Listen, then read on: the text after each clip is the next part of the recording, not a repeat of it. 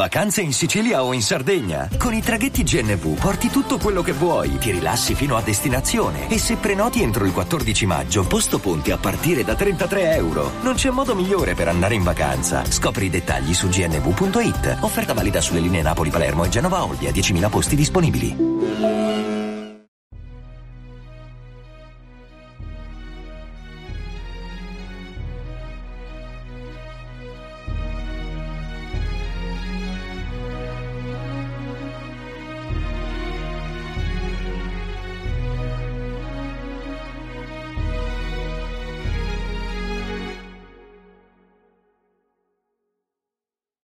Ciao a tutti e benvenuti all'85 episodio di Pillole di Scienza. Come sempre, prima di iniziare vi invito a seguirmi anche su Facebook, Instagram e TikTok. Oggi torniamo ad occuparci eh, del magico mondo, per così dire, delle particelle elementari. In particolare approfondiremo i bosoni. Prima di entrare nel merito, è doveroso per me segnalarvi un concetto. Eh, parlerò più avanti di particelle elementari, ovvero i costituenti più piccoli della materia, e di particelle composte, ovvero di particelle che sono a loro volta composte da altre particelle. Eh, detto questo, procediamo. Cominciamo citando un altro episodio del podcast dal titolo Quark, bosoni e stringhe, che vi invito ad ascoltare qualora non l'abbiate fatto. Qui, tra le altre cose, faccio una distinzione fondamentale tra le particelle elementari, le divido in due gruppi, i bosoni e i fermioni. Sempre in questo episodio cito alcune caratteristiche distintive di questi due gruppi di particelle, ad esempio lo spin, che per i bosoni è intero, 0, 1, 2 ad esempio, e invece per i fermioni è un numero frazionario, come un terzo, due terzi oppure un mezzo. Inoltre i fermioni sono associati a particelle di materia, quindi particelle con massa, come ad esempio i quark, mentre i fermioni eh, come vedremo anche in seguito in questo episodio, sono associati ad esempio alle forze, svolgendo un ruolo da mediatori di queste ultime. Visto che l'ho citato, richiamo un attimo il concetto di spin. Eh, diciamo, prendendo in prestito alcuni concetti dalla meccanica, possiamo pensare a questa grandezza come a una rotazione delle particelle intorno al proprio asse, in realtà non è proprio così perché queste particelle sono considerate puntiformi e quindi non effettuano una vera e propria rotazione, però diciamo che questa analogia può aiutare un po' a capire il significato. Come sapete, oggi l'obiettivo è quello di approfondire i bosoni. Innanzitutto perché si chiamano così? Il nome è stato dato in onore al fisico indiano Bose, che con Einstein ha introdotto la cosiddetta statistica dei bosoni. Tutte le particelle elementari che sono mediatrici delle forze fondamentali sono bosoni, ma non solo, anche particelle composte da un numero pari di fermioni sono dei bosoni.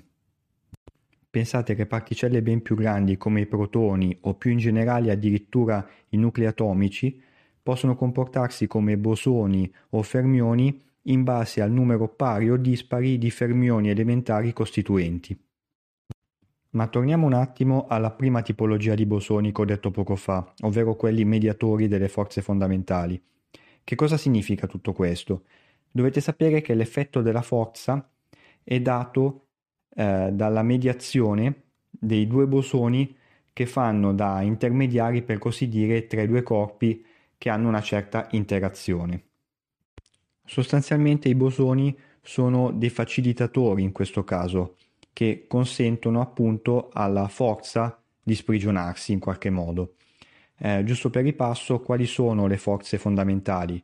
Eh, quella nucleare forte, la nucleare debole, eh, l'elettromagnetismo e la forza di gravità.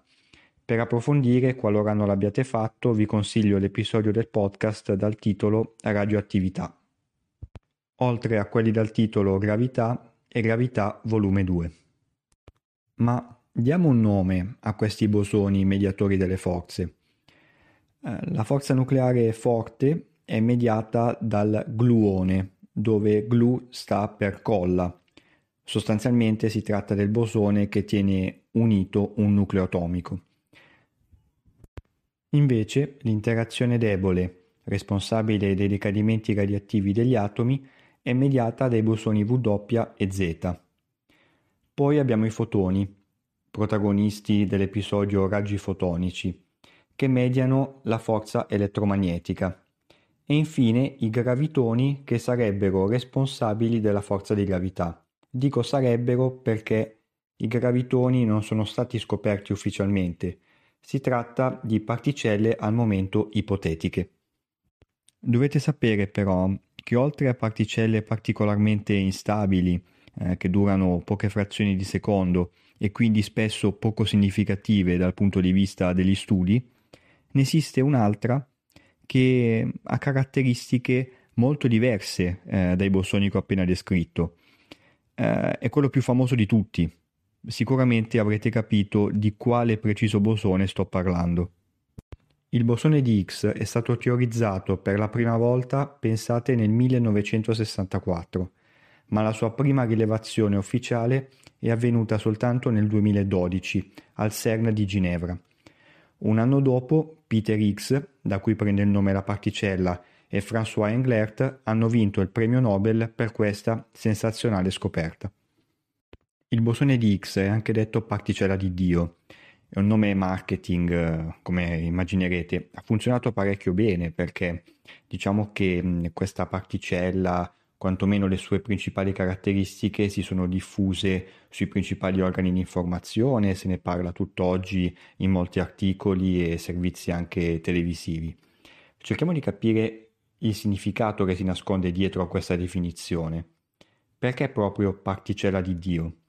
Dovete sapere che questo bosone è in grado di conferire la massa ad altre particelle, quindi di fatto crea la materia. Ecco perché c'è questo accostamento al divino, ecco. Quindi capirete bene che questi bosoni non mediano le forze e non sono composti da un numero pari di fermioni. Eh, si tratta sostanzialmente di una tipologia di bosoni differente. Però, come sapete, le particelle non hanno tutte la stessa massa, anzi, questa grandezza è proprio un elemento distintivo per andare a differenziare un tipo di particella rispetto alle altre. E allora, come fa l'X a conferire masse diverse a particelle diverse? Il principio generale è questo. La massa acquisita da ogni particella dipende dal tipo di interazione che questa ha con l'X.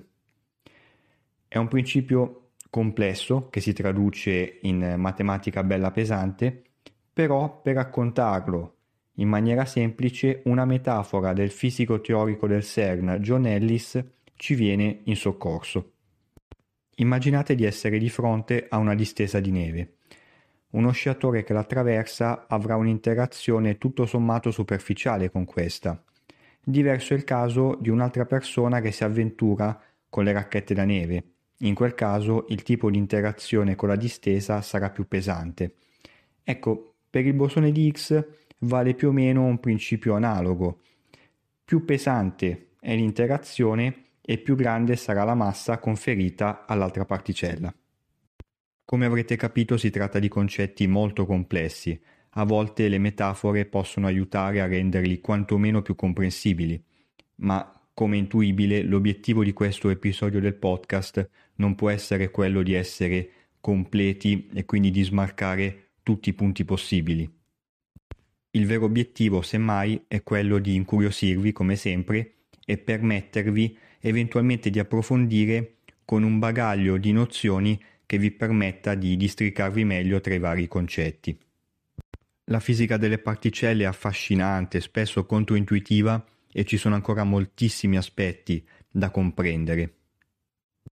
Il futuro per queste particelle si preannuncia particolarmente promettente perché nuove tecnologie sugli acceleratori di particelle, ma anche nuove teorie che man mano eh, vengono a galla, permetteranno di arrivare a nuove scoperte che magari almeno in parte smentiranno alcune di quelle eh, che oggi vengono date per assodate. Però questo è anche il bello della scienza, il fatto di mettere in dubbio tutto e arrivare a conclusioni che magari possono essere inizialmente prese con scetticismo ma che poi si rivelano più corrette delle precedenti. Insomma, su questo argomento vi consiglio di stare sempre sul pezzo, anche magari con l'aiuto di pillole di scienza. Bene, anche questo episodio termina qui e vi aspetto come sempre numerosi per il prossimo. Ciao e a presto!